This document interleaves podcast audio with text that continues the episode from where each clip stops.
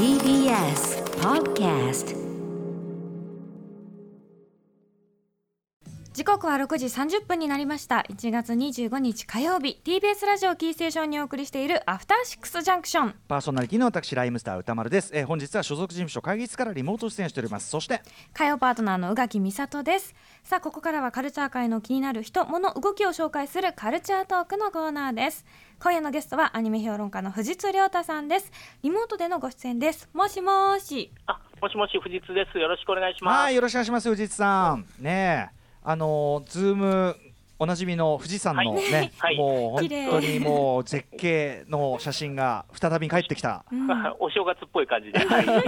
富士亮太 with 富士山が帰ってきたという感じがいたします。ね はい、ということで富士亮太さんのご紹介改めてしておきましょう。はい1968年静岡県のお生まれアニメ評論家でいらっしゃいます。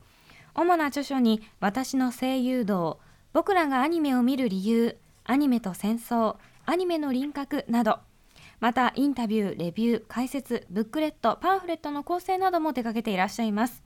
アトロクには定期的にご出演いただきおすすめのアニメなどを教えてもらっています。はい。ということで前回のご出演は11月16日の火曜日特集でしたね、アニメーションの演出について一貫とことん一旦とことんか突き詰めて考えてみる特集。まさにこのアニメの輪郭が面白すぎるって勉強になりすぎるということでおはい話を伺った回でございました、あはい。りが、とうございます、そうですね。いろいろ演出についてお話しさせていただきました。ね。またああはい。いうちょっとね本質論的はないという部分というのかな、あのそんな話も突っ込んだ話もまたぜひ特集でよろしくお願いします、はい。はい、ということで藤津さん今夜はどのようなお話をしてくださるんでしょうか？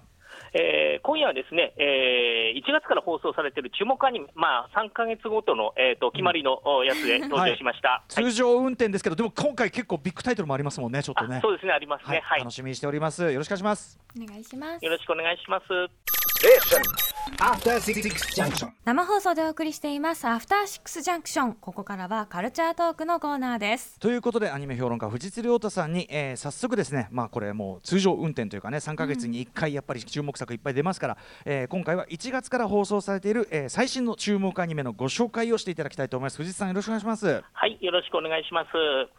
えーではまず最初の1本目ですね、えーと紹介したいんですが、えー最初の作品はですね、平家物語です。出ました、これ話題に、はい。もうあのやる前から話題になってましたよ、本当にね。そうですね、はい。あのー古川英夫さんが現代語訳した平家物語を原作に、うん。えーあれですね、京都アニメーションで仕事されていた山田直子さん監督が、はい。まああらえー過去何度もコンビを組んでいる吉田玲子さんの脚本で、えーアニメ化といはい。うタイトルなんですけれど、うんうん。去年の秋から、えっと、配信ですね、FOD、フジテレビオンデマンドではうん。もう先行して全話見れてたんですけど、それが地上波や他の配信にも解禁になって、まあ、はい一挙にこう話題が広がったという感じですね。はい。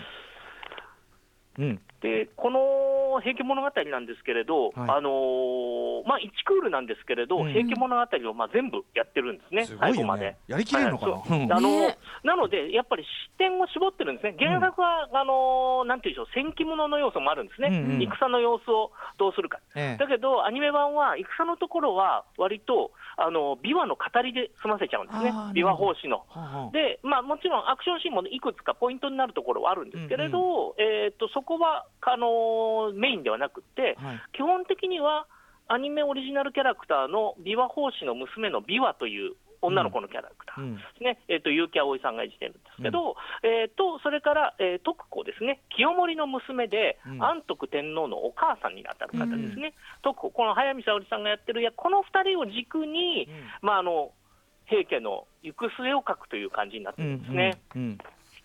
で、あのー本当にね、あのー平家物語を正面から描いたっていう感じで、えでそれは何かというとですね、おごれるものは久しからずって話なんですね。はいはい、はいこれってあの、まあ、因果応報っても言えると思うんですけれど、うんうんえーっとつまりそれって運命ってことなんですよ。うん。人の運命をどういうふうに、えーこう生きるか、あるいは見つめるかっていうので、うん。運命を生きる人として徳子がいて、うん。で運命を見つめる人として、まあ、琵琶法師、やがて語りを継いでいく琵琶がいるっていう構成になってるんですね。なので、まあ、まだ放送は始まったばっかりですけれど、うん。やっぱりこの2人がどういうふうに自分の人生、自分の役割を自覚していくかっていうのが、まあ、ポイントになるかなというふうに思います。うんうん、なんかじゃあ「平家物語」っていうとちょっとこうなんていうの敷居が高くとかね。ちょっとこう、はい、古式騒然としたものを想像する人もいるかもしれないけど、はい、ちゃんとそういうこうなんていうかな普遍性というか入,、はい、入りやすい物語にもう一回こうなんていうかな解釈が入ってるというところなんですかね。そうですね。あのいわゆる時代物的なハードルの高さなくて、でもかといってね、極端に現代風にしてるわけでもないんですよ。あ、うん、のー、ただ、キャラクターがあの高野文子さんですね、漫画家の、うん、が描かれ、デザインをされているのもあって、すごく親しみやすい感じになっていて。高野文子さんがアニメのキャラクターデザインって、これ自体が事件でしょ、もう。そうそうもうそうなんですよ、それも、うん、びっくりすることなんですけれど、うんうん、それのシンプルだけれど、こう洗練された線なので、変にリアルとか、変に時代がかってるとかっていう感じじゃないんですね、もっと抽象化された感じの落ち着け方になっていて。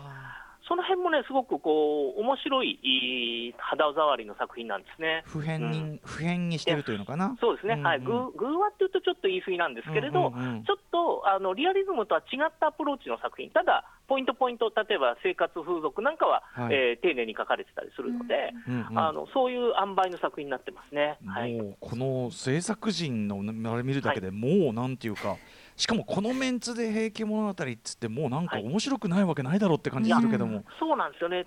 ただあのやっぱりね視点が少し引いててこれまでの山田監督のキャラクターによってよってっていう感じはちょっと抑えめなところも面白いんですね。あのー、そうなんですよ、うんうん。リズタ青い鳥なんかは、すごくキャラクターによってよって撮ってたと思うんですけれど、うんうん、それに比べると、今回、やっぱり歴史みたいな、ちょっと長いスパンが入ってるので、でね、あのある程度、キャラクターには寄り添いつつも、ちょっと半歩引いてる感じが、うんうん、ところも新鮮な印象ですね。なるほど、うん、はい。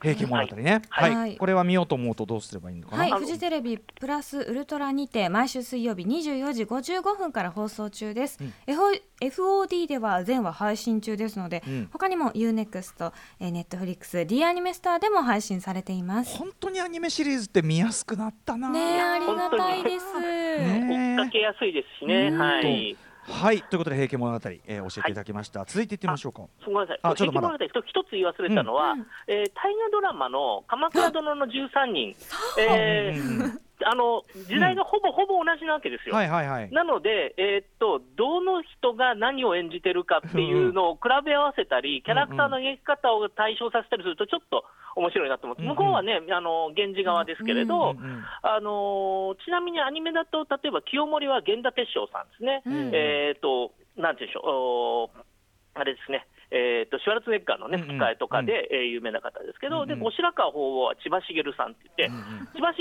さんはもうちょっと軽くて、いい加減なおじいちゃんをやることは多いんですけれど、それを後白河法皇に持ってきてるとかっていうのが面白い、ちなみに頼朝はあの杉田智和さんですので、この辺をこう照らし合わせてみると、ちょっと面白いと思います。はい、ね、私もちょうどその大河見てるので、はい、こっち側で描かれてない、まあ、もう一つの滅びゆく人々の話を見ながら、はい見比べてみるのがすごい面白くてなんか一緒に同じタイミングでよかったと思いながら見てます。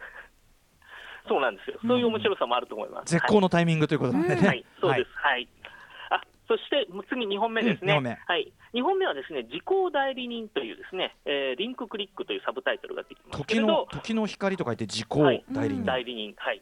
えー、これ、えーと、お話としては写真の中にダイブして、うん、えー依頼人のなんていうんでしょうね、えっと、叶えなかった望み、叶えられなかった望みを過去へ戻って、写真の時間の時点に戻って叶えてあげるというような、うん、まあ、依頼人の話なんですけれど、はい、えー、中国アニメなんですね。うん。2021年の4月にビリビリ動画で配信されて大ヒットしたタイトルを、えー、日本語吹き替え版を作ってテレビ放送しているというやつなんですが、うんうん、この監督で脚本もやられてるリー・ハオリンさんという方がやられてるんですけど、この方はその新海さんをリスペクトしていて、うんうん、えー、っと過去には、コミックスウェーブフィルム、新海さんの会社ですね、うん、えー、と組んで、四季折々というですね、えー、オムニバス映画を作ったんですね、これも中国の、まあ、青春ものというか、うん、今生きてる若い人たちのドラマを3本作った人なんですけれど、はい、この方が総監督で、まあ、中国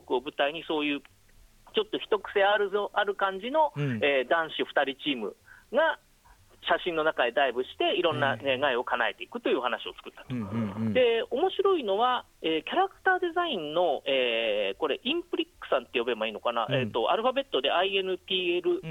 PICK って書く方ですけど、この方は韓国のイラストレーターなんですよ。あへえで、えー美術の筆頭に名前があるのが丹治匠さんという、やっぱり新海作品に作参加していた美術の方で、はい。音楽は天文さんで、やっぱり新海作品に参加してた方なので、あの日中韓のクリエイターがこう合体して本体は中国ですけれど、うん。クリエイティブでいうと、やっぱり日中韓が合体して作ってるというところがあって、僕、15年ぐらい前から、うんうん。東アジアの人が東アジアのために作るはい。作品っていうのがあってもいいと思っていたので、うんうんうんうん。割とそれに近い感じのものが出てきたなという感じなんですね。すごい次世代シフトっていうかね。はいはい。うん。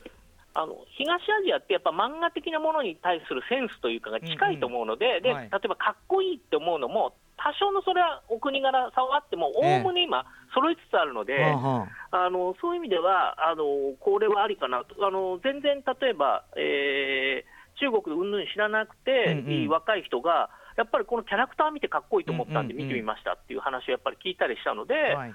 あのそういうところが、その作品もですね割とこうお話が過去に行って、えーその制限時間の中でうん。問題をこうミッションクリアするってええ。面白さがある中で、えー面白いんですけれど、それ以外のその外側のですね、うん。座組の面白さみたいなのもあって、うんうんうんこれがヒットすると、うんうんあの中国ではヒットして第2期もあるみたいなんで、はいはい。これが日本でヒットしたりして、えーると、なんていうんでしょう、新しい流れみたいなのが生まれるのかもなと思ったりしていますね。はい、しかもね、そのまあロシア語冷戦期なんかも通じて分かったように、やっぱ中国のアニメーションの今のクオリティの高さアップっていうところもはい。もちろんもう反映されてるまあわけですもんね。もちろんありますね、はい。うんうんなので、うん。そういう意味でも注目の作品かなと思います。ちなみに、あの向こうだとあの、あれなんですよ、固有名詞は基本的には中国になっているので、うん。うん。あのそこだけあれなんですけど、主役2人はあの中国名詞じゃなくて、トキと光っていう、もともとこれが、この漢字がそれぞれうんうん。これが時効だ。なるほど。うんうんなんで、そこだけちょっと日本語風になってるんですけれど、うんはい。あのそれを除くと、本当にあの名前だけは、固有名詞だけは中国風っていう感じの、お作品になってますね。宇垣さんもご覧になったんですよね。最初の方ね。はい、すごくまずはい。絵がやっぱりスタイリッシュでかっこよくって、はい。それでスルッと見れら見られましたし話としてもすごくこう割とスリリングでこれこの後どうなるんだろうと思いながらうん見てたりちょっとこううん大変な状況で生きてる女の子その若い働き始めの子ってこうよなみたいなうんうん。辛さも描かれていたりとかすごうんくなんて言うんだろうな。国籍はあんまり感じなかったですね。うんうんうんうん。いい意味でだと思いますが。うんそう。うん。あのたね、あの今お話しあってる1話目じゃないですか、はい。だと思うんですけれど、うん。2話目はね、割とこの若い頃一緒に起業した女の人2人が仲違いしちゃって、それで、まあ、独立した側というかが、えー秘密の、まあ、あの飲食店をやってるんで、秘密のレシピの秘密を知るために潜ってほしいっていう、うんうん。割とね、ハートウォーミングな話だったんですね、オチとしては。前はじゃあ結構テイストが変わってそうなんです、そう。うんうん。3話は、えー学生時代のバスケ弱小バスケ部の最後の試合に思いを残してるっておじさんが来て、うん。その時の写真に入るって話なの。で、毎回ちょっとずつね、切り口が変わっていくんですよ。え。ー。面白そう、うん続きも楽しみ。うん。そう。で1話の、ね、事件はちょっと引いてるっぽくって、2話の冒頭で、その事件が自殺だって言われてたけど、他殺の線が出てきましたっていうニュースを言ってるので、うん。多分これから引いていくのかなと思ってます。はい。そうですよね。明らかになわけそんなわけないみたいな終わり方したので。このこのラストってちょっと後味悪すぎないみたいなところがありましたからね、やっ。といい話になると思ったらえそう。みたいな終わり方だったので、そうなんで、なんで多分あれはシリーズの引きになってるんだと思います。うんうんうんうん。はい。じゃあその一個一個の話がありつつも大きな謎を追うみたいな、感じになるのかなと思います。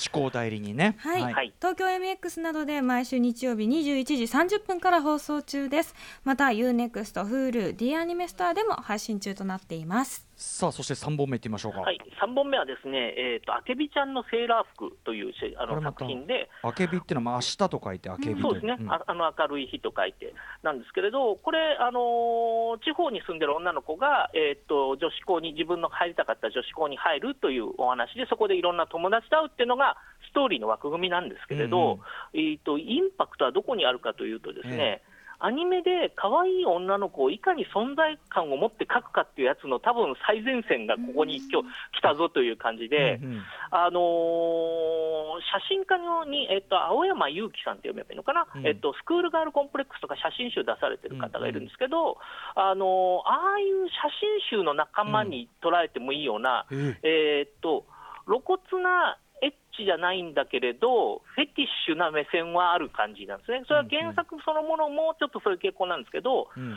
アニメはあのーもっとそれをこう正面から受け止めてう、ん。動きや色みたいなものも含めて、女の子をこう可愛くしていこうと、お描いていこうみたいなのを、えー、としかも女性スタッフが中心になってですね、うんうんうんうんゴリゴリやってて、あのーまあ、オンエアされた時は、えー劇場版のクオリティみたいだなんていうふうにですね、ネットでもまあ騒がれたうんうん。一作なんですね。うんうん。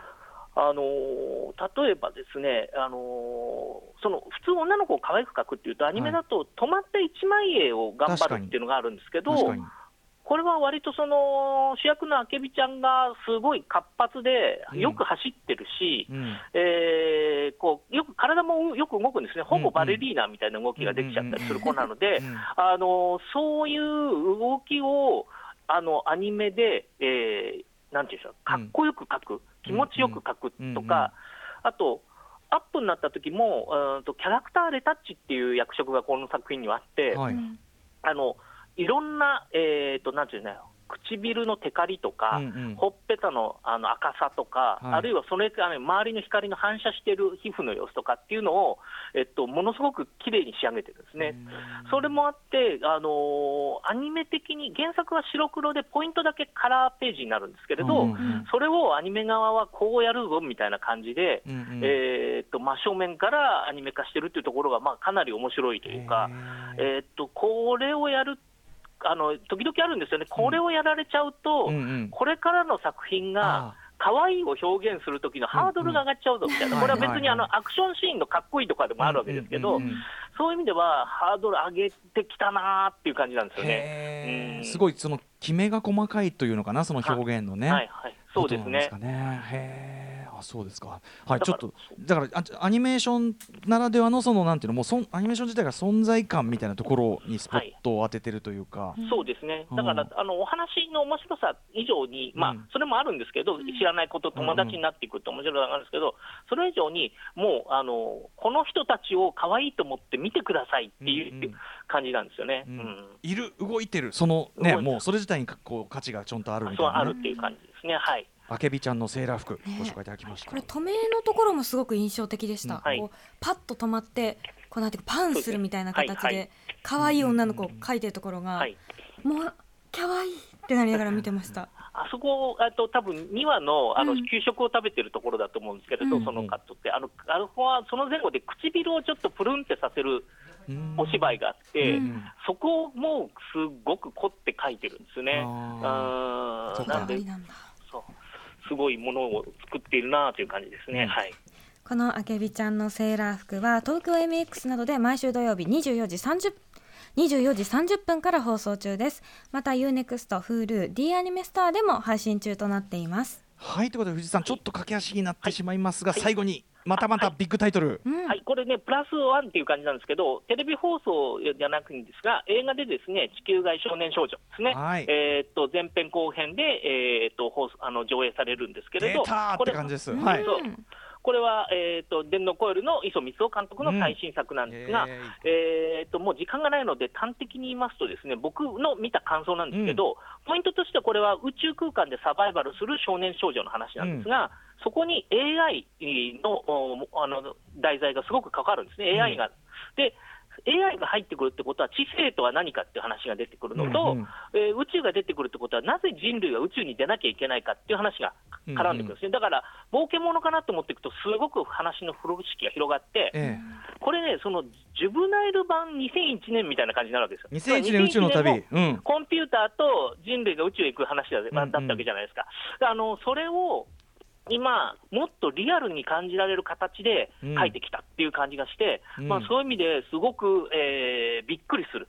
でも未来のものを見たなっていう感じのする作品ですね。はい。もう結構じゃがっつり SF なんですね、やっぱね。がっつり SF です。あの最初はね普通にサバイバルもので始まるんですけど、うんうん、最後の方だいぶ風呂敷広いです。へえ、うん、楽しみだなこれ、はい。はい。当然ねこの番組でお世話になっている井上俊之さん、はい、アニメーターで入っております。はいはい、そんなのも含めてこれはえっ、ー、とどうやって見れるんでしたっけ？は。い、えー、前編地球外からの死者が1月28日から後編始まりの物語が2月11日より劇場公開されます。そしてネットフリックスでも1月28日から全世界同時配信されるということで、ね、お家でも見られるんですね。はい。ちょっとこれまたあの全員見れる状況になってからまたお話なんかね、はい、伺ってもいいかもしれないですね、ね。はい、あのこれ語りがいあると思います。いろいろ、はいということで藤井さん、えー、本日もありがとうございます。はい、えー、こんちょっとね、おさらいしておきましょうかね、一応ね、はい、本日紹介していただきました作品は、平家物語、時効代理人、あけびちゃんのセーラー服、地球外少年少女の4作品でした。ありがとうございます。さあ、藤井さん、えっ、ー、と、最後にお知らせ事などお願いいたします。はい、そしたら毎度なんですが、え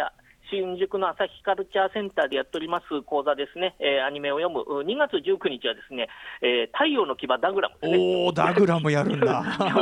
去年40年40周年のタイトルなんですけどちょっと振り返ってみると面白いかなと思っております、今の目で見るとどうなんだろう。俺多分子供で分かってなかったこといっぱいある気がするなあの面白いところと時代のところと、うん、当時のアニメの作り方って3つのレイヤーで分けてみる感じですね。はい、なるほど、めちゃくちゃ興味深い。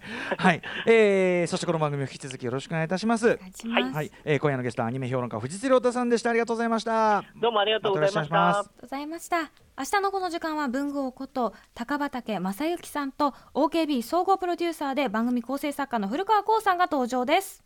え